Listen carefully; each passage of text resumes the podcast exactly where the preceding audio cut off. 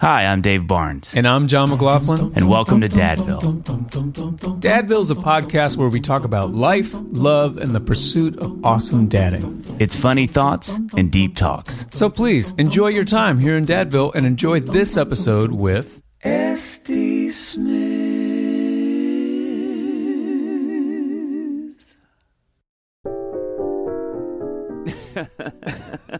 Gosh, John, I forget how good you are at karate. That's incredible. I know, man. I mean, it's all about the right belt. It is timing or your leather belt. Exactly. I, feel like maybe is that not that's what you meant. Not really, Okay. but speaking of, Oh, Dave, wow, I'm yeah, just yeah. going to try to transition to save you. Finally, Dave, Yeah.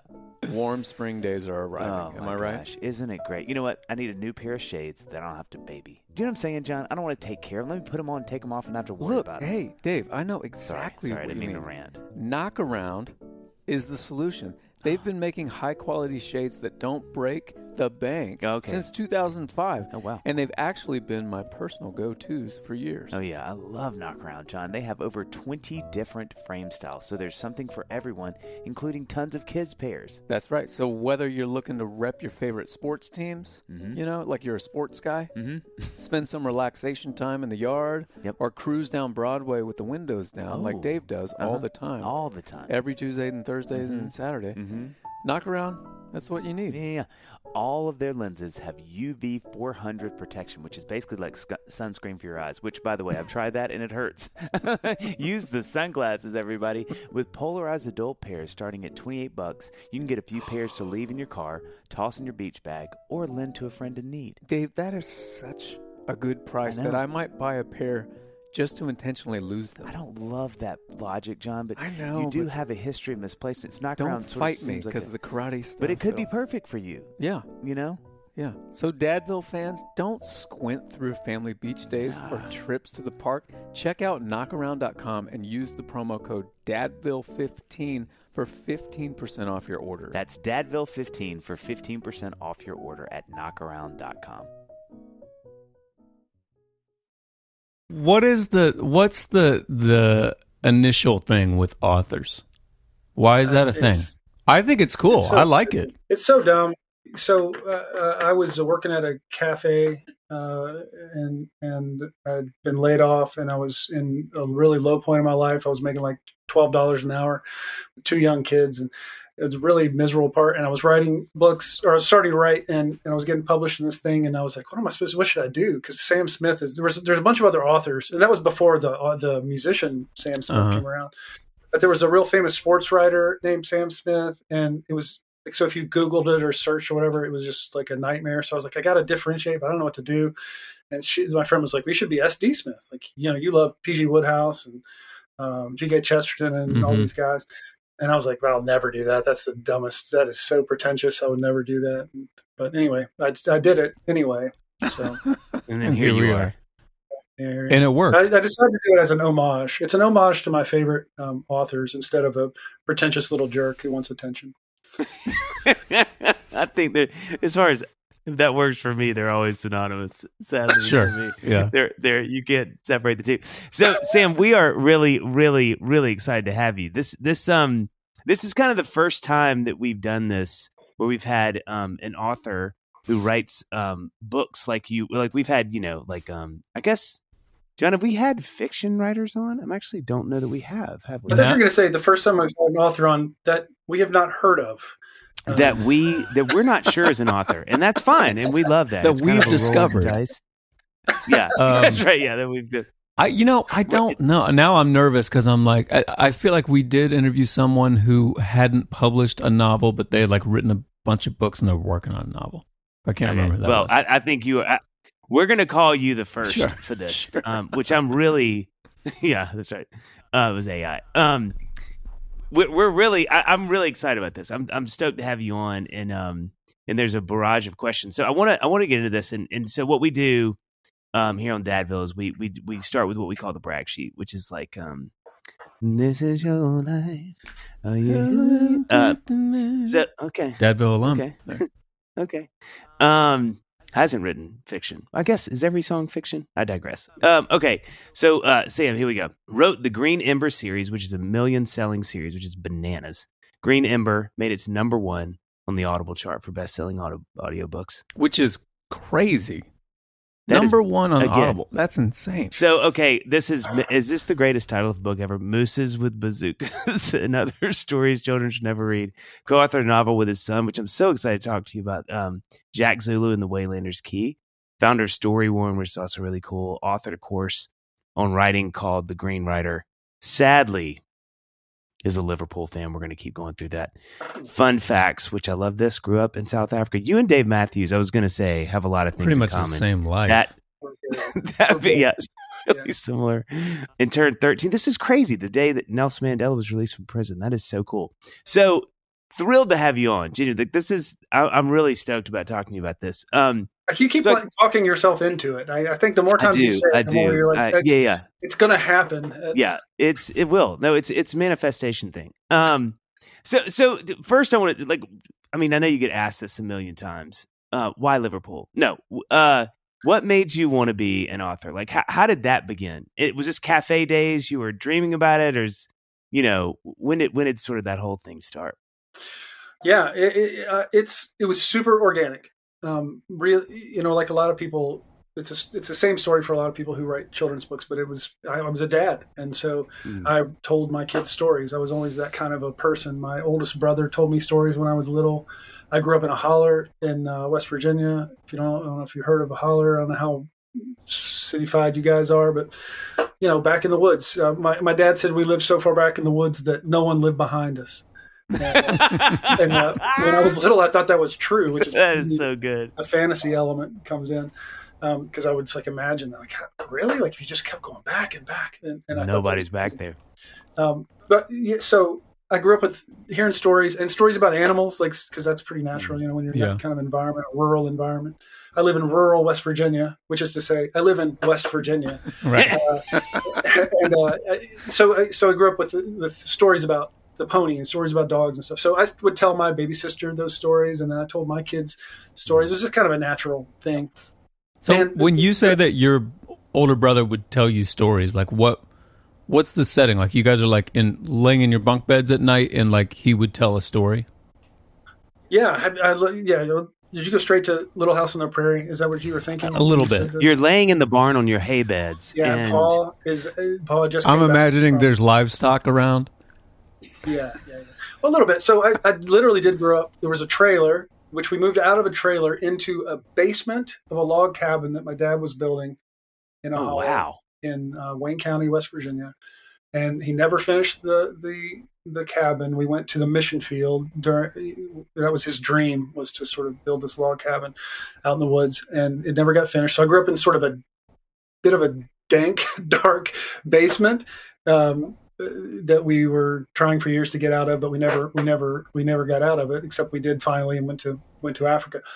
Um, but that's where that's the setting for where my brother and it was bunk beds. We had there were three of us brothers at that time. Came, became four. Really, really small little room. He had a he had a, a bed, and then we had a bunk bed, and he would yeah he would tell me stories. We're on like kind of a walk on the gravel road up the up the holler. Uh, stories about Sparky, the uh, horse or Bojo the dog, and yeah, it was a great great time. Bojo, what a great dog name. He was a border collie, and a, he didn't really belong to us. I think he belonged to a neighbor, Jack Smith, this old man who had cows and everything. And but he just yeah he was super loyal. He was a great dog. So I, t- I would tell stories to, my um, baby sister the same thing. I would kind of just re, re uh, rehash those stories and became very inventive. And and actually honestly that the, living back in the woods and we, we went to town to like go to school and stuff. Um, but we that was a an incredible um, like training ground for my vocation.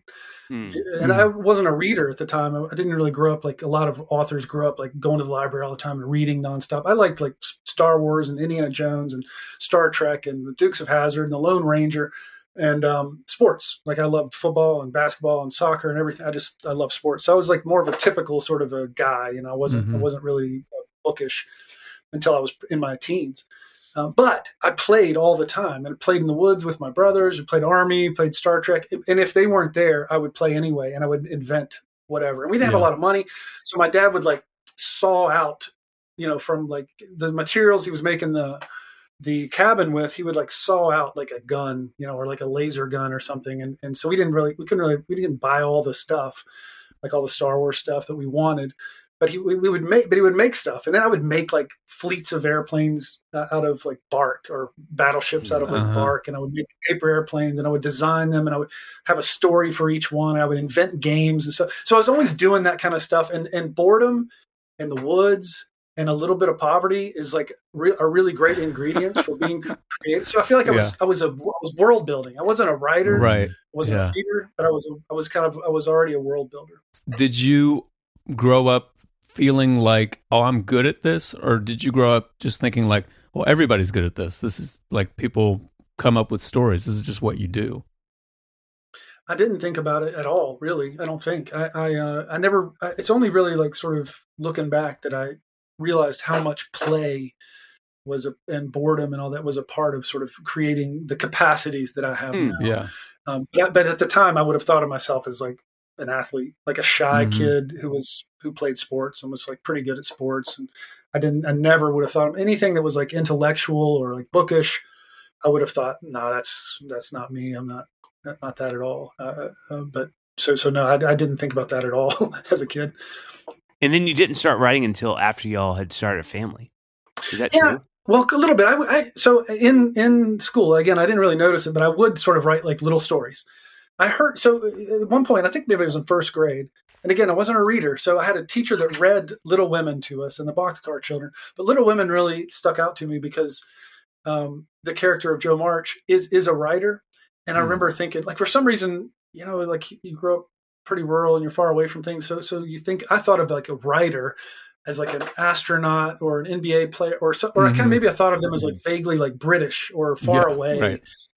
And so for some reason, the fact that Louisa May Alcott, you know, this Jo character, the teacher said something about it being based on her life, and I was like, oh, so she's like an American, and for some mm-hmm. reason that that, and she was like not rich, and she had a bunch of siblings, which I had, and I just kind of something it got like the distance went away mm-hmm. a little bit. And I mm. thought, oh, you can be a like a person can be a writer, and then I thought, well, like that's the coolest thing. Like, why would you do anything else? Mm-hmm. So I, I, didn't really think of it like necessarily vocationally or in big terms, but I at that time I thought I'll write a little story, and so I wrote like a little dog story or a little. So I started doing that kind of a thing. And if we had an assignment in school, I was always kind of good at that. So I always thought of myself as, oh, I'm kind of good at that. But I never really, I didn't. That didn't translate into like I would like to be a novelist. I didn't really even think I knew about that. I still thought mm. I'll play for West Virginia and I'll, then I'll go play for the Knicks, and that'll be my life. You know, that, that's mm. So I wasn't I wasn't too but but it did the the walls of like impossibility started to break down a little bit. That's so. Isn't it funny? I, I feel like so many of us in the creative um, vocational space that is such a constant, consistent story. Is like you don't know it's a thing, whatever that thing is you do and you love to do until somebody, the world, life, classroom, TV, something brings it to the forefront where it's like, oh no, that's something people do, and you're like, whoa, whoa, whoa, whoa, whoa, whoa, whoa, yeah, whoa, whoa, whoa, whoa. like people yeah. do that, like people I would know that, yeah, you know, so and so, yeah, you met that one time or whatever, your uncle, whatever it is, and all of a sudden you're like, oh, and it, you know, everything kind of goes technicolor, yeah. and then life has this option for something mm-hmm. that you mm-hmm. just especially when you have a gifting for it like you're saying sam like where you already feel a little bit of a proclivity for it yeah. And you're like, oh, okay. Yeah. And it's so you slow, know? like clicking into place. Like there's like little parts of but I'm totally you guys have probably experienced that where you've talked to somebody or you know like somebody in your family has been like, oh yeah, like my kids have a completely different approach yeah. to the arts than I do. My kids are like, oh yeah, it's normal to be an entrepreneur. It's normal to be. I didn't. I'd never met somebody like I'm somebody that ran a business. I was like, yeah, was, nobody in my family did that. Yeah. Nobody went to college. Nobody. So there was a. It was just out there. It was weird. I knew like my papa wrote poetry and stuff. That so it wasn't. Oh wow. Weird, but it was just like to know somebody that ran a business knew anything about money was just totally but my kids are like no no it's normal to for a family to have a little you know a little business. That's just like a normal well we laugh all the time but john is a prodigiously good piano player genuinely. And my kids are so used to seeing him play and i'm like this is like such a gift. And at the same time you're kind of screwed because you think like yeah you can probably let's just walk a couple blocks and see if somebody up there plays piano. And i'm like oh no, no, no that's not that's not how this works. So one of the things i have a couple of questions about exactly this this is a job because I, I just don't. Again, we I've not sat and talked to someone who does exactly what you do really before. One of the things I'm curious about, and inquiring minds want to know, is being an author anything like being a songwriter? In that, when you're working on a on a book on a story, right? Do you have those moments where you're mowing? You know, you're you're on a run. You're at You're Target, about to whatever. sink a three pointer at the Y. Yeah, you're just about to crank that three, and you go, "Oh my gosh, that's how we. That's how that chapter ends. Book ends. That's how the book begins. You know." And then you kind of grab your phone, or is that like a thing too? Or are you more like no? Like when I I have you know where I write, and it's when I go sit. That's kind of when I open the creative floodgates, and it Mm. happens then. No, I, I had the same like um experience. I I, I was like a failed singer songwriter. That's uh, oh wow, that's kind of part of what part of my story was, and I could we could go into that. But um, there's a cliche like how many hours a day do you work on your uh, work on your writing? And of course, the cliche answer is all of them. Yeah. yeah, and- and yeah, yeah, yeah. Exactly what you're saying is yeah, it's always alive. So I- Yeah. I, think it's funny because I don't know if you guys experience this, but it's sometimes it's hard because people don't see like what the work you're doing all the time, but you're kind of for me, I've always been like the kid that's like lays awake at night and just um, and I'm now that I'm the 47 year old man who lays awake at night and just the brain will not stop. It's Yeah. just yeah, yeah, yeah. going good. And Yeah. it doesn't mean I'm like super productive or anything. It's often counterproductive. Yeah. Exactly. Yeah, Yeah. yeah. But, but Yeah. it's going nonstop unless I can like derail it with like an audiobook or something.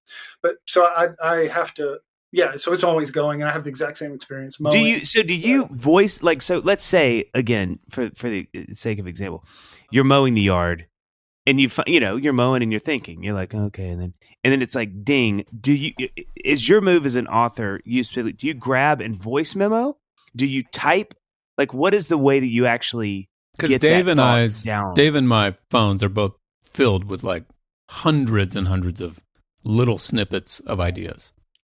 I, that, I do that some. It, the, I'm the dumbest. This is the stupidest way, and I for some reason I just I've, ne- I've not corrected it. But I send myself emails. oh yeah yeah yeah And the- Yeah. so the subject line of my email will be like that- like 50 words of, and it's just got detail. And, and just the, just the subject lines you don't even get gonna to the say- 'cause body I'm- Yeah. Yeah, because I'm afraid I won't, or something. So I just like, and it's enough to get the thing down. But I'll do that like in the car or whatever. I'll usually pull over, or sometimes I, and it's it's like all capital letters, and it's it looks like like a Donald Trump tweet or something. It's so uh, it's crazy, and it's like ninety percent misspelled, Yeah. and it's terrible. So sometimes I'm looking at these, I'm like, what was I trying to say? Or uh, I'll just say to my wife, like, email me the words gray stone thunder sword you know, s- s- species X or some stupid. Uh, that's that sounds like something I actually don't write. But actually I'm in I'm wildly interested in wherever that was going to go if you're not going to use that, I actually would love to I run was going to that. say yeah, yeah, put it in- put in either song. that's already an ACDC song or we're going to write it. So Uh, but so so yeah, that, I do. But I but I feel the same way about capturing, like because Yeah, yeah. especially as I Yeah. get older. Yeah. I have Oh, yeah. gone through the whole period where I thought, well, I, rem- I remember things, and then Right, uh, now right. I'm positive I don't, which is such a much a better like humble orientation to, toward reality. And I just send myself, I send myself emails, so many emails, and then I, then I try to like get rid of those emails when I get to my computer. yeah, yeah, yeah. and then I'll expand yeah. it or whatever, make a little note. But yeah, it's been the same, same way. Try to I have to capture stuff because it's Our we, we laugh about this all the time, but our version of that is like the all caps misspelled is when we're on runs and you have a song idea and you try to sing it while you're running into a voice note. Yeah. and it just sounds like you're either in a on the losing side of a tickle fight or like you know you've been dropped into a war zone and it's just a it's, and then you're listening back to it and you're like wait wh- and you know I mean, I, I think that it. I think it's actually been productive once ever for me. yeah, yeah but I've done Yeah, it- there's no I've done the it. album. You're just went straight on the album, just like that. just voice. like Yeah. that. Yeah. That's oh my the gosh. that is the just just send it and it got mixed is that So we actually, Dave and I just did a couple episodes where we talked about work specifically, and I've said this many times on on this podcast before. Um, I had a hard time for me growing up.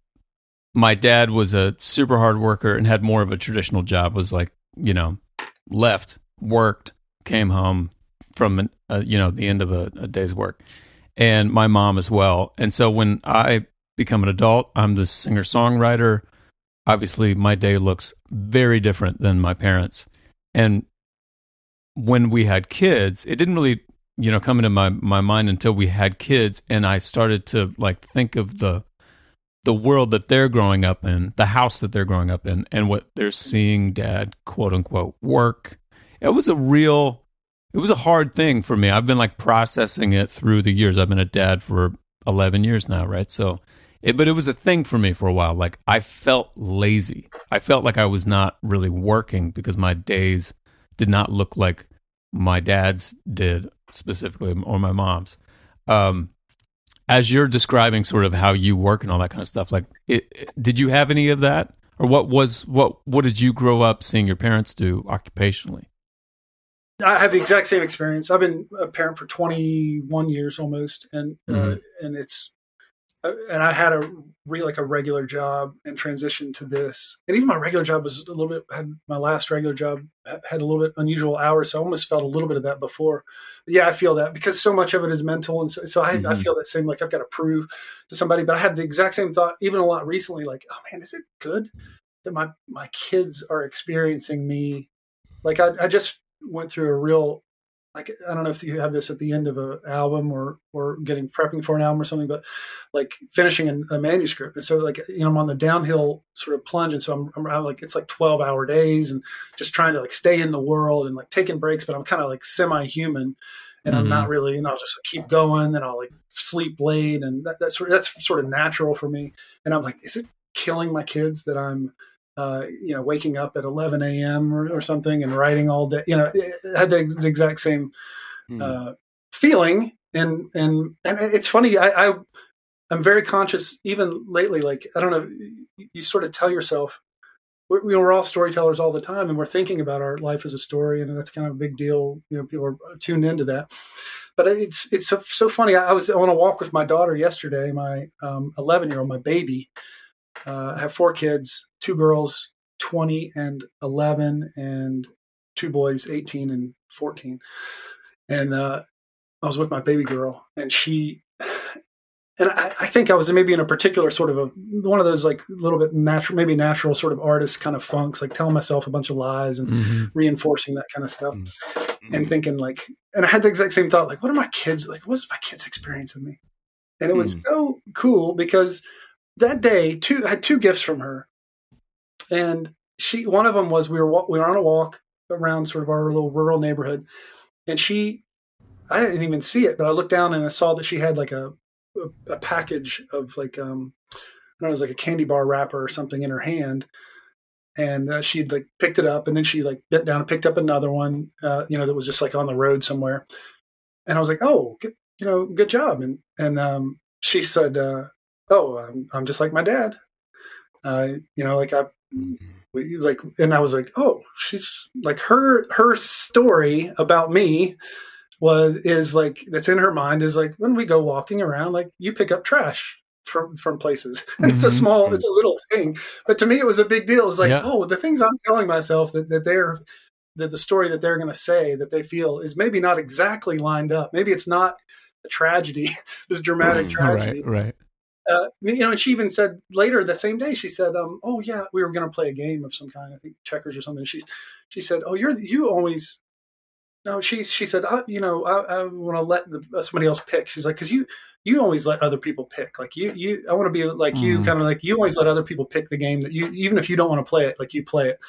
And I was like, that's definitely not the story I would have told told right. about myself. And these are two little tiny things, but they meant so much to me because what I feel uh, it gave me a little bit of relief. Like, oh, maybe I'm telling myself this sort of tragedy about my poor kids going through this mm, hellish, right. this hellscape of a life with this artistic dad who's a goofball and doesn't, you know, doesn't know his head from a hole in the ground or whatever. And and uh, I don't think I got that one quite right, but um, no, you nailed that. That's it. Yeah, okay, good but uh, but but maybe it's not. Maybe it's not a tragedy. Yeah. Maybe it's maybe it's a comedy with a with a wedding at the end. I, I don't know. I mean, it's if, funny. If I got those two comments from my girls, that I would be on cloud nine. I, that would make yeah, my day. Yeah, yeah. Well, and and I think too, like that. That's that's. I love that phrase so much. Like, how do my kids experience me? Like, what is? That's such a fascinating, mildly terrifying thought. But I I love mm-hmm. you thinking about that. So so I have more. I have more questions So buckle up. I'd really like to wrap it up, but okay. This is guys. I got to mow the yard if you don't mind. Um, I got to email myself a novel chapter. you just start, yeah, you're just like Don't do. so, so here's one of the things that that that I think is so fascinating about what you do. Wh- When you are building these stories, like you said, um, you're building these worlds, right? These characters that occupy not just one book, but carry through a series of books. You know, so so the the people who read them really get to know them and have these great affinities for them as the heroes and whatever. I just feel like it would be so much pressure, especially you know when you're having success like you do. Where you, I mean, it's I love the pictures on your Instagram of all these people that are at these events to see you, and it's got to be so affirming when you see that to go like, man, all these people enjoying what I'm doing. But I just sit there and I go, I just think it would feel so heavy when you realize that you can make these huge decisions, huge decisions with a character that means so much to people it, uh, on a whim. I mean, you would never do that. But I think about that so much. I'm like, that has got to be a really weird thing, unless you're just like, oh, no, it's like you guys writing a song, you know, I'm going to write more, and this is what I've ch- chosen for this character. But I just think it's so fascinating to think that all those people that are reading, all those people that come to these events, they're looking at you going, like, okay, you got one more book in this series. Like, what are you going to do? I'm like, oh my God, that would feel, you know, like when I watch a series I really love and I'm really into a character, I'm reading a book series, whatever, you know, I'm like, what are they going to do? Like, what are they going to, I mean, and you decide all of it. And you decide all of it. Like, that's crazy. Yeah, I was talking to my dad. My, my dad's a uh, combat veteran from Vietnam, and he he went to uh, he he was likely to get drafted, but he volunteered, and uh, he wanted Wow. he, he wanted to be a he, he wanted two things in life. He said, "I want to be an old man with a bunch of kids around, and I want to be a combat veteran." Mm. and uh, he's he's achieved Wow. both of those now. But but he volunteered and he took tests and he uh, when they when he first volunteered and he went he didn't go to college or anything, and they sent him to officer candidate school and they said your your you know your scores are really good, and he's just some hick from from from the holler. And and they said uh, and they they wanted to point him to West Point, and he uh, turned down uh, he turned down going to West Point because he was afraid he'd miss the war, and uh, and he wanted to get married, and he couldn't get married, so he got married and went to Vietnam. And uh, my brother was born while he was in Vietnam, my oldest brother, and Jeez. he one thing he's he didn't want to he didn't kind of didn't want to be an officer. He kind of wanted to like, but but he said when he was going through that that process about whether or not he should become a a, an officer or not, and like basically become a you know first lieutenant. There were a lot of first lieutenants in in uh, in Vietnam because a lot of them were being killed, and so there was a lot a lot of need for him. But he he basically said, I didn't want to be an officer, but I wanted even less to to, to follow orders from somebody else. Who you know, if if our lives were going to be in somebody's hands, which I didn't like any of it, I wanted them to be in my hands because I didn't feel Wow. um, supremely confident, but I felt like, you know, the God's given me gifts, and I'm, I'm, and and so this is a slightly the stakes are slightly lower when you're writing a novel, but I feel similarly to that. Like you're describing, like I am by nature a very anxious, anxious person. Um, worried like that's my my i think that's the other side of, of that really thoughtfulness and uh, be- being somewhat insightful or inventive or whatever, like that, that, I can't turn it off. And so I struggle with anxiety and probably depression and all that kind of stuff. Like it's easy. That's easy. That's like my natural state is to be sort of like things to feel heavy and to, to, to have a Mhm. difficulty sort of Mm. breaking free from that and actually find it really liberating to be caught up in writing a, a story where I'm not focusing on myself, Yeah. which is similar to playing sports Wow. um, uh, or something like that, where you just kind of forget yourself for a while. I just that's like the best Mhm. feeling in the world. Is like, oh, I'm not Mhm. thinking about myself anymore. Yeah. And I try to orient all my art, all whatever I'm creating. I think of it as a as a as a vocation with an apron on where I'm serving other people. I don't think of myself as like an elite artist who's like, oh, I'm so good, and so now people need to gather around me. I think of myself like a line cook, like. And I don't want to lose the magic of it. I, I, try to sort of hold both. It's, it's this miraculous, beautiful, powerful vocation that's like got stardust in it and magic and glory and miracle and I and I'll never let go of that. But at the same other time I'm like it's an ordinary vocation rooted in love and service and I'm not superior to the plumber or the garbage man or the pastor or the homemaker. I'm like we're all the same. Mhm. We're all like loving each other and listening to the voice of God to call us to do something in the world. So I try to hold on to both those things at the same time and even though they conflict and I'm sure you guys do the same with your with with, with yours with your um, music. But so I so I, I feel the responsibility, and I really do feel it keenly because of how much I love the kids, and because the book started as stories for my own kids.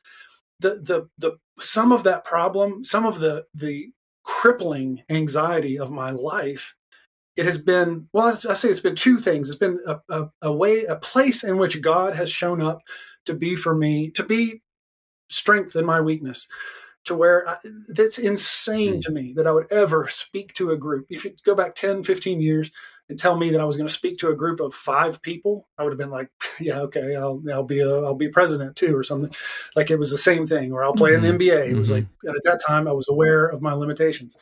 So it's just impossible, impossible to think of.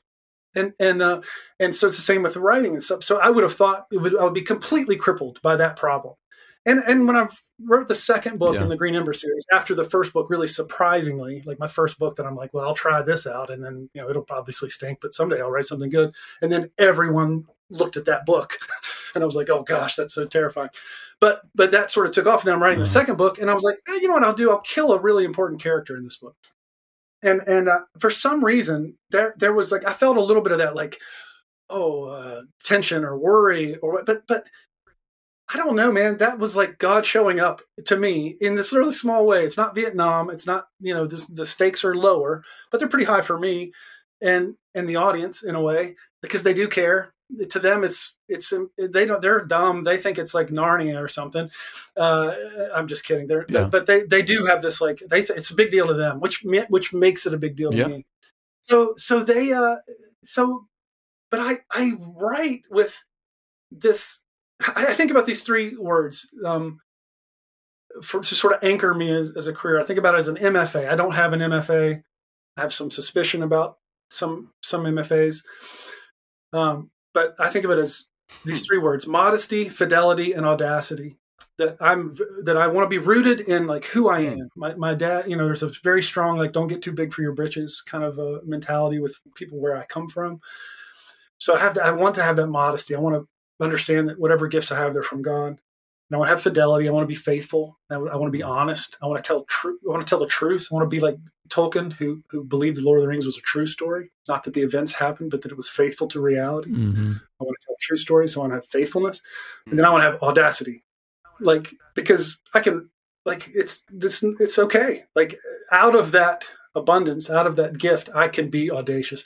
So I, for some reason, this anxious, fearful, terrified person who would be afraid to speak up, uh, you know, half of my life, I'm I'll talk to a group of three thousand people, and I'll um and I'll uh so, and I'll write with I'll write something that I think is going to be a gift with a kind of insane confidence. Uh, that doesn't make any sense, and Mhm. and I don't know where it comes from, but somewhere in that convoluted story is an answer to your question, Dave.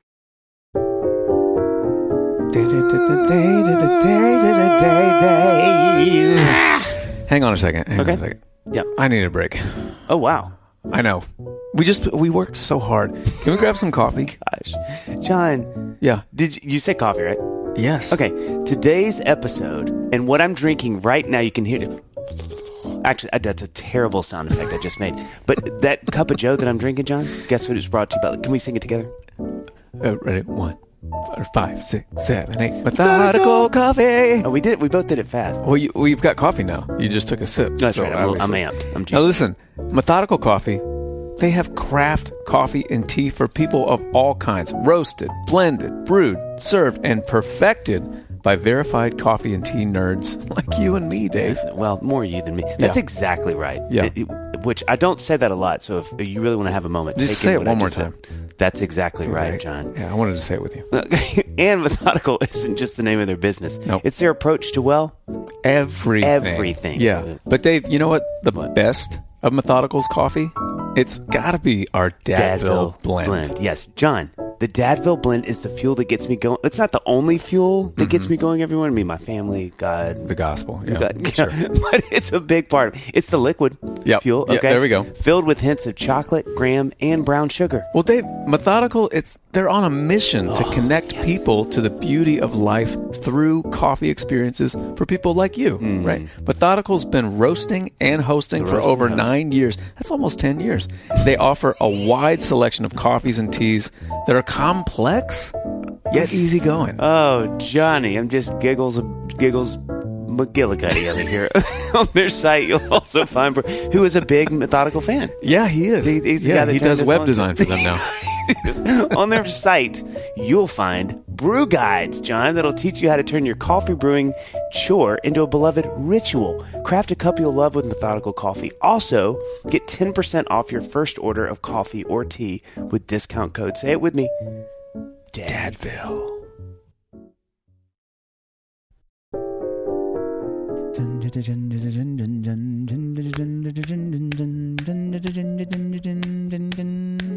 Hello, Dave. Wow. Okay, yours was yours was better than mine. Johnny, Thanks.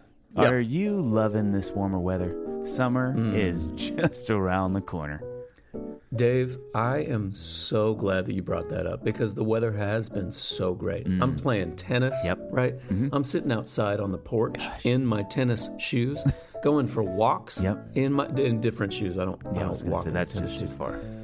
Yeah, I mean it's so nice, and honestly, I don't really want to be spending too much time in the kitchen making meals because there's so many other John, things John, to do John, John. John, John. That's Yeah. where Factor comes in. You can fuel up with Factor's no prep, no mess meals, so you can spend more time outside. Okay, it sounds good, but Dave, let me ask you a question. Okay. Can I meet my wellness goals in time for summer with Factor? I hope you've got goals and then more goals, John, because we'd call you Cristiano Ronaldo. Soccer joke. Heyo. And guess what? And then some, John. It's going to be just fine. Factor has chef crafted meals with options like Calorie Smart, Protein Plus, and Keto. And Factor's fresh, never frozen meals are dietitian approved and ready to eat in just two minutes.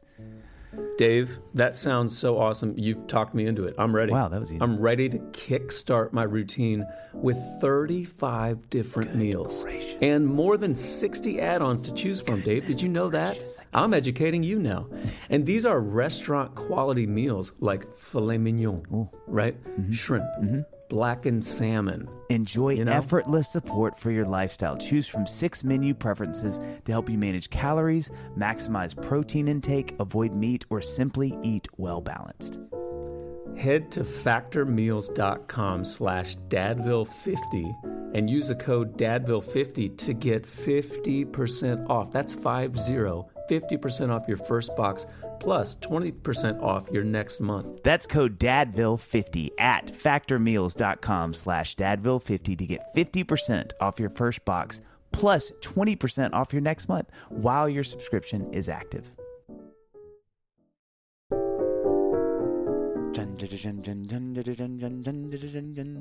Dave. John, we all love summer, and our Oh, kids yeah. especially love summer, but Yep. we lose that consistent schedule of when kids are in school. And that can create some summer childcare problems. You know what? Thankfully, though, Dave, there's a solution. What? Wyndy. That's W Y N D Y.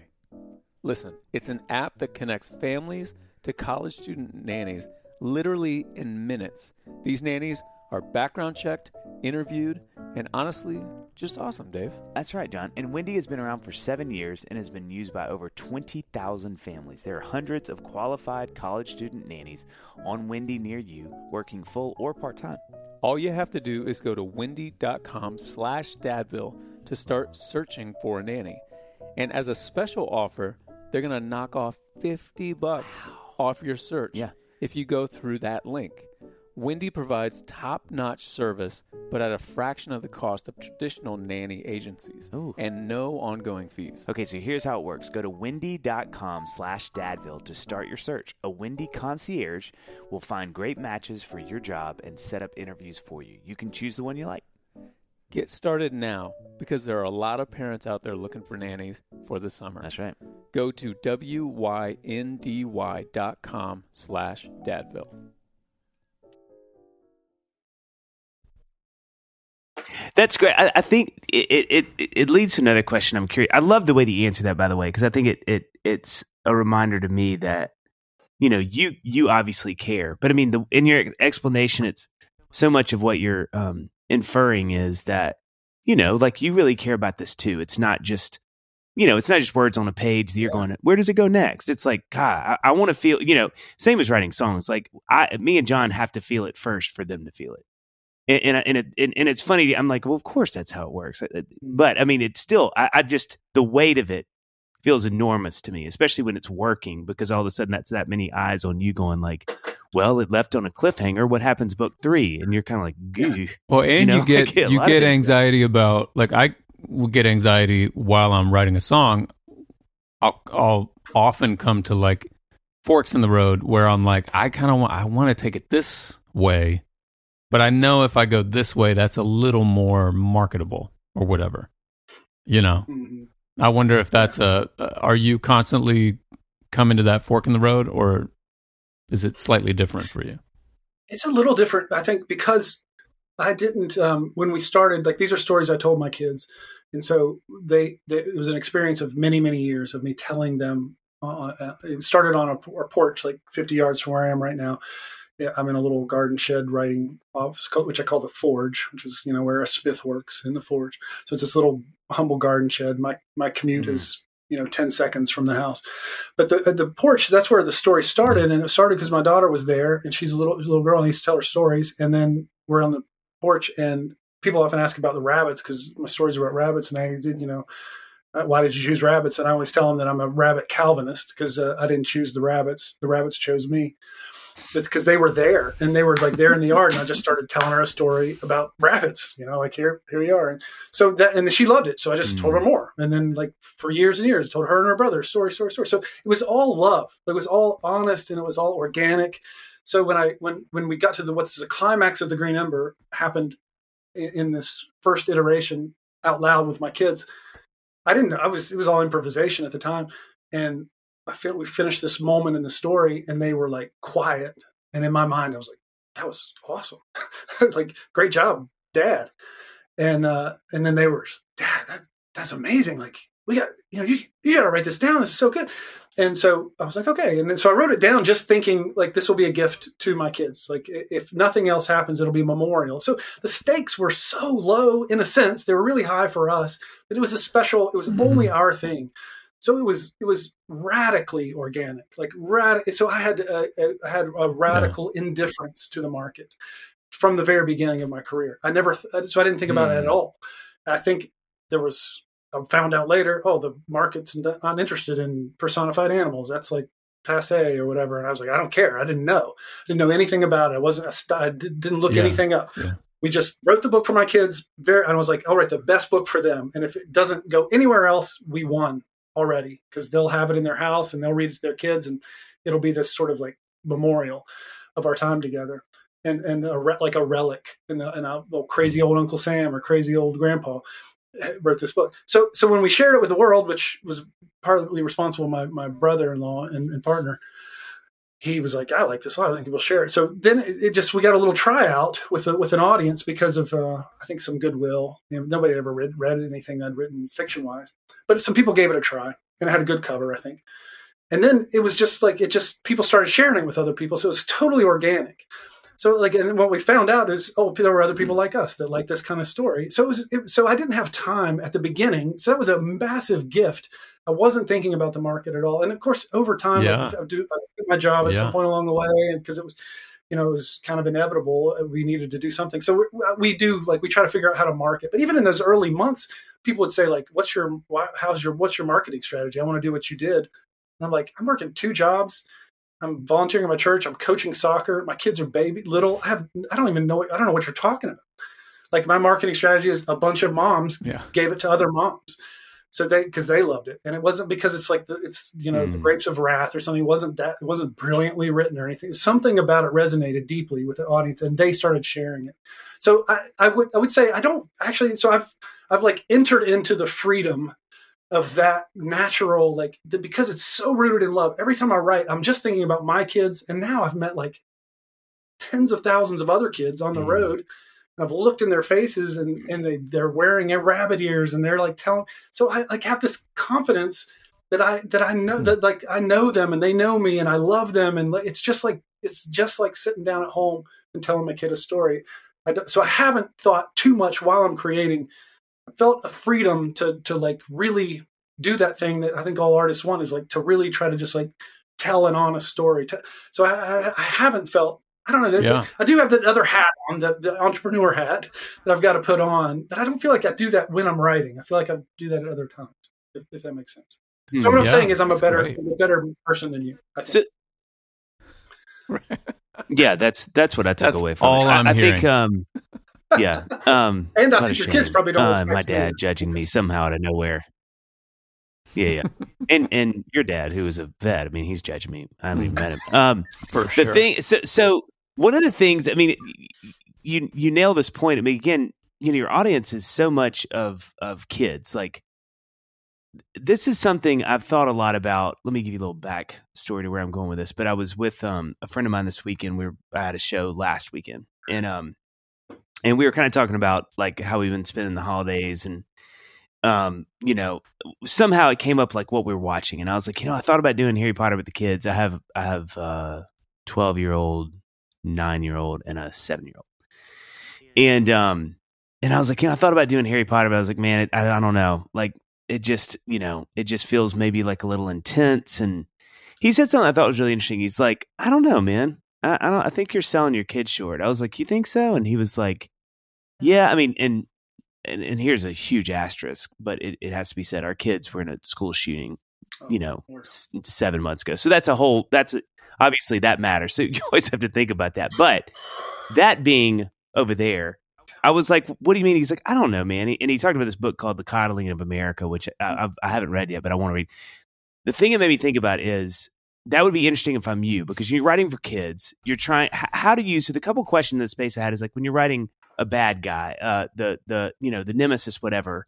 How do you think about how to present that in a mm. way that you know? Because how evil can it be? How dark can it be?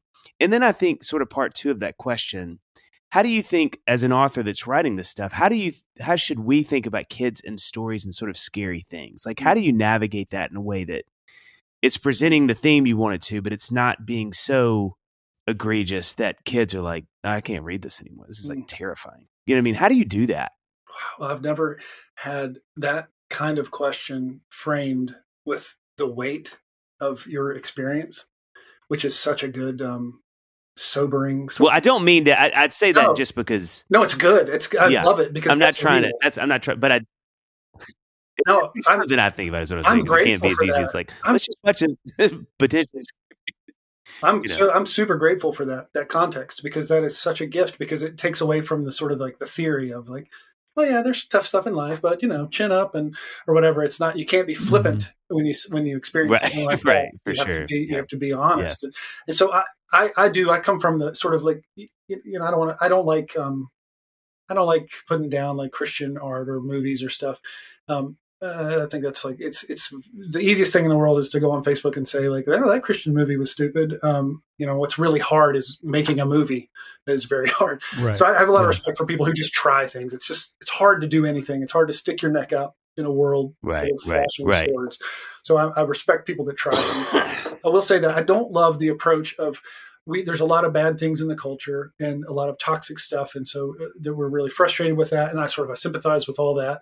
And then, so what? Therefore, I will do is I will do a clean. I will, you know, I don't like dirty, so I will now will do clean. I don't like this all this um, violence and ho- horrible sort of stuff, satanic or terrible. So I'm going to write uh, safe things, and and I, I, don't I don't like safe um, because kids will experience death, mm.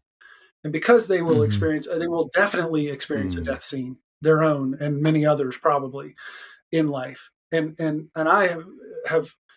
Uh, a result of these books being sort of taking kids very seriously and not patting them on the head and saying, "You're right. If you just do the right thing, everything will work out and you'll win the championship or whatever." Like, I hate that kind of mm. thing because we call that safe, but I think that's far more dangerous. So I I write dangerous mm-hmm. books, and I want to write dangerous books for kids who are dangerous And I want them to be dangerous to the darkness. I want them to be so full of light, so full of uh, courage, moral courage.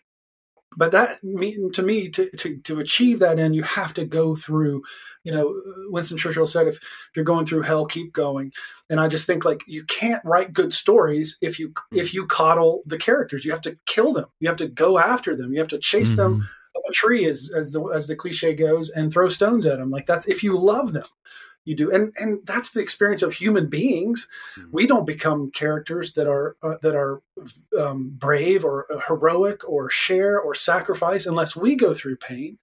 And the green ember itself that book i mean if i could tell you the story i cannot believe that book ever came out. It was the it was the biggest example of the giving birth of something through the the worst labor pains. And we probably all have stories like that some something that's beautiful and surprising and resonating that comes out of like deep, deep, deep mm-hmm. pain and uh, and so so so that's that was the experience of giving it. But I I don't. I, but I take your point about like I don't think it's cool. Like there's there's another emphasis to sort of in cult culture to like sort of like I want to be edgy or I want to like try to like where's the edge. I think it's neat to for some reason I think a lot of Christian kids growing up in Christian culture are like I want to find the edge and I think it's cool to like I don't care about that. That doesn't interest me at all. Like Vice, I think um, Simone Weil talks about like imaginary evil is like interesting and exciting, but like real evil is boring and dumb. And then sometimes imaginary good is, um, I'm murdering this quote, but imaginary good is sort, sort of presented as dull, but real good is beautiful and life giving and that kind of thing. So I don't, I don't like like mm. shows that are just dark for dark's sake or like heavy or just like just yeah. trying to be edgy or push the envelope. I don't give a, I don't care about that. I care about get loving the kids and telling them an authentic story that that feels real. That that um, where the characters go through really intense stuff. Hmm. It's not like we're not indulging it. You know, I, th- I describe it as like it's a difference between like a person going for a swim in a septic tank is different than a person losing their wedding ring and they dive in to try to like find it and they find it and they get out that's different than just like I'm just hanging out in here yeah. it's cool or it's yeah. like yeah. I, I want to. I don't mind the, the, the brush with the septic tank, but it has to have meaning and it has to have purpose. So I, I like like strong moral mm-hmm. stories mm-hmm. that where the where the kids are challenged and they face death and there's tough stuff in a, in a way that's generous. And I always just use it mm. as my own kids. I think about them, but I, and I do. I think that I tend to agree with the person who says like kids are more equipped for more than you think and and I, that's one reason. It's a nice thing mm. about my books being the, the the the Green Ember books being about rabbits is there's a little bit of a displacement, a little bit of like a you can do a little bit more. You, a kid can yeah yeah yeah a little bit deeper and not be like oh my goodness this is like right next door. They can enter into a vicarious experience of some violence and of some death and of some sort of mm. suffering. And I can't tell you the result of that has been, and again through no design of my own um, a, a, a, generous byproduct from God is that I've heard from uh, innumerable folks going through childhood cancer, tragedies, difficult things, who sit around uh, mm. in cancer wards reading these books aloud and feeling mm. brave. Mm. And I, I, can't tell you how many kids Man. sent pictures of kids who are donating bone marrow to their sibling. This has happened multiple times, wearing their green ember shirt that says "My place beside you, my blood for yours." Till the green ember rises or the end of the world. Wow. And they resonate with this stuff yeah. in a way that like I didn't I didn't design it, but it's like this byproduct of taking them very seriously and loving them and saying like I respect you intellectually, which which the best authors do. Madeleine L'Engle, you know, 90 publishers told her kids don't mm. talk like this. And of course, what happens when the book gets published? Boom! Uh-huh. Everybody's like, "Oh my goodness, it's awesome." C.S. Lewis takes kids seriously. I think J.K. Rowling takes mm. kids seriously. So I want to do that. I want the stakes to be high. I want it to feel important. I want them to go through wow. this, these vicarious experiences of death. And, and, and, and, because I think dangerous stories are important, especially when they're written with, with an honesty mm. about like the, the, the, capital R reality sort of flowing through them, a, a, submission to sort of the way God made the world and, and mm. receiving it as a gift, but also this dangerous landscape. Mm. I think that can be I mean, I know that's powerful for me and my kids. So I, I just want to give that gift.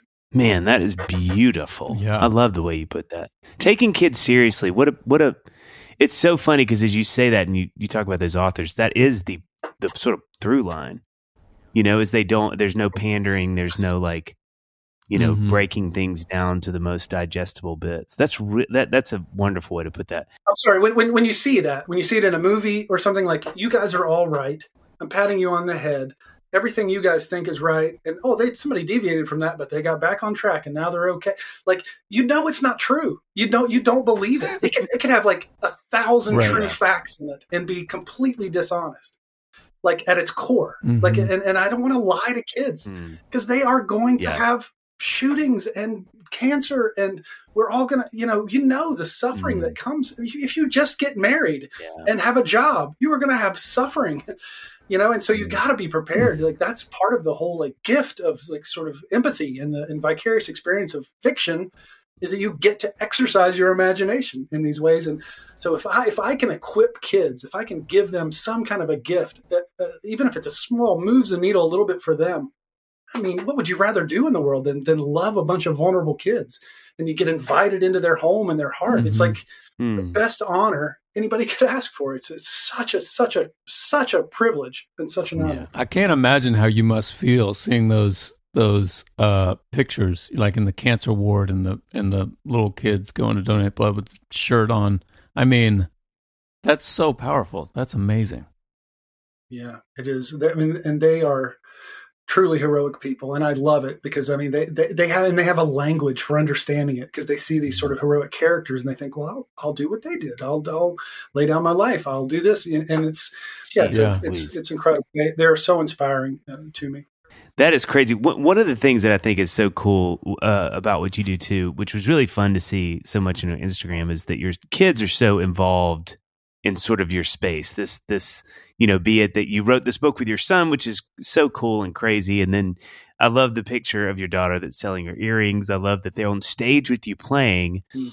Wh- what is sort of the methodology there? I mean, I know you know low hanging fruit is like it's just fun to have your kids around, but is but is there an intentionality to that too? Like you've sort of workshopped or seen, or is that something they came to you and said, "Hey, we want to be a part of this too"? Like, how do you think about that?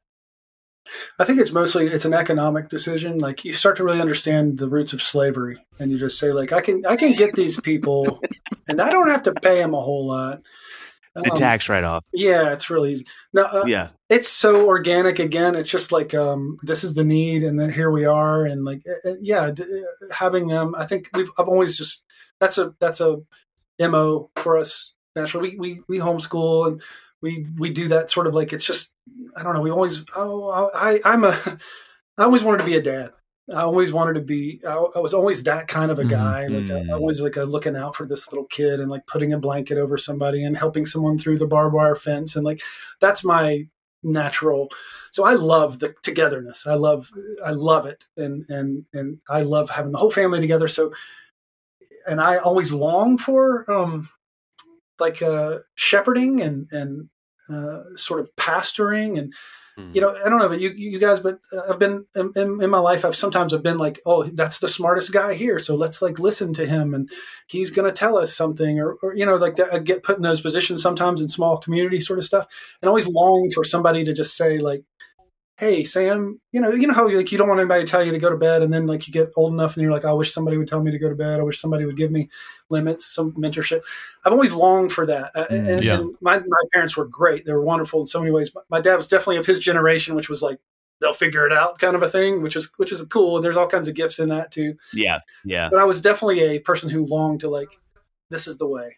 Oh you want to do this? Like and i hope it was generous. I hope it's not heavy handed but Mm. so i love bringing the kids in. I love it. I love that they feel comfortable. I love that my really really shy kids which was what i was have been invited to at a at a convention or something to man a table and to look people in the eye and and to be able to say to them i know you're scared but don't even just look at them. Like they need you. They need help. Mm-hmm. So just love them. That's all you got to do. See them. And like and having that Yeah. my own experience of like my own anxiety drain away as i actually turn my eyes to other people instead of thinking internally all the time and to invite my sort of anxious kids into that opportunity to grow. And i love it. I, so i love it. I love the discipleship. I love the sort of like hands-on on entrepreneurship on faith on life culture sort of stuff. I just i i i, I eat that up. That, is such a and it's and i love love mm-hmm. love the whole vocation like that that i don't have to pretend. I, I really appreciate you know, I've had different jobs in life where you're kind of like you got to you know, not lie, but you just have to like sort of it's not like the the main thing on your heart, and you got to sort of represent it or whatever. Mhm. And that's not, never Mm. thing like nothing that would like violate a conscience. But I'm just saying I love waking up like I don't have to pretend like I really love the families or the kids. Yeah. that I love working with my kids and I love bringing them Yeah, along. Like it's yeah. just it's cool. It's uh, and I'm sure you guys have the similar experience, but that is like the the the, the relief involved in Yeah. just that. You- There's not another layer that it can be really authentic. Is wow, that's a what a, Yeah. it's like the end of the movie stuff. Like I'm, I'm not a millionaire. I'm not super rich. Like we're okay. Like we're feeding our kids. We live in West Virginia. We don't have a high cost of living. We're okay. But I already feel like it's the end of the movie. You know, like it's okay. Like we're, we're like we're together and Mm. Uh-huh. it's, it's a gift. You know, it's fine. I don't have to. I don't need to like make a big movie deal or Yeah. to, you know be a real big time bestseller or get a big award. It's o- like it's okay. That's like that family stuff is. Whew, I wouldn't trade that for a jillion dollars. Yeah, Oh, it's a yeah. big payoff. Yeah. So, so what are the challenges? It's it's interesting the age of your kids because a lot of the dads we have on tend to have kids around our you know our kids' ages. What are the challenges you find, or how the better way to ask that? Sorry, is like what are- what are the ways parenting your kids they get older? Like what how is that different? Like what what are you seeing now that you're having to sort of exhibit as a dad? that Maybe wasn't as present. And does it look years? like the way you always thought it would look? And uh yeah i don't know i heard, heard all the warnings and like all the you know like people would will tell you oh you know it doesn't they, they grow up quick and it goes by fast and all the cliches which are you know i find myself telling other people and too and just completing the cycle. Um i love it i really do it's different i i do i'm a sort of a tender-hearted guy i love the little squishy like the fat legs and the little squishy kisses and snuggles and stuff i'm not sure that'll win me like man of the year Oh, my wife loves me. stuff. but but I love that sort of stuff. So I miss that uh, that that stage, but I do love this sort of um, moving into sort of a collegial sort of uh, peer kind of a thing because I, really have tried to sort of our approach, you know, for better or for worse, was that we were going to do like big love, big discipline, sort of like that we were going to not be absent on the sort of like here's the border. Mm. we were gonna I, I believe that you know like chesterton talks about sort of like walking along a, a cliffside in the fog is different than walking on a clear day and sort of like clarity of like i long for that kind of clarity of like what, what should i be doing here? You know? So I, I, there's clarity there's discipline there's there's you know loving sort of correction but there's big love there's always going to be hugs and you're never going to have a doubt about like where you fit in so, so that's sort of been a and I'm always trying to parent even from an early age with the idea that like yeah, I'm your father and you, this is your mother and we're like authority and that's true. There's like, you got to kind of listen to us during this period.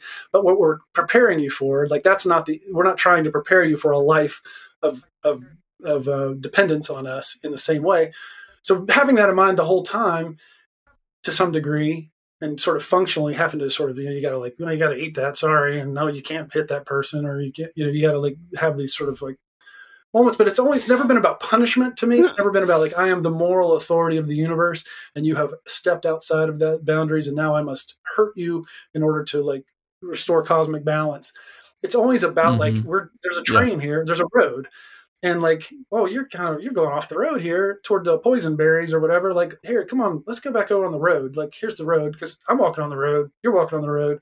Pretty soon, you'll just be walking on the road like in your own strength. I won't have to carry you and you'll be helping other people. Like, don't don't go over there. That's really dumb. That you can get killed over there. That's really stupid.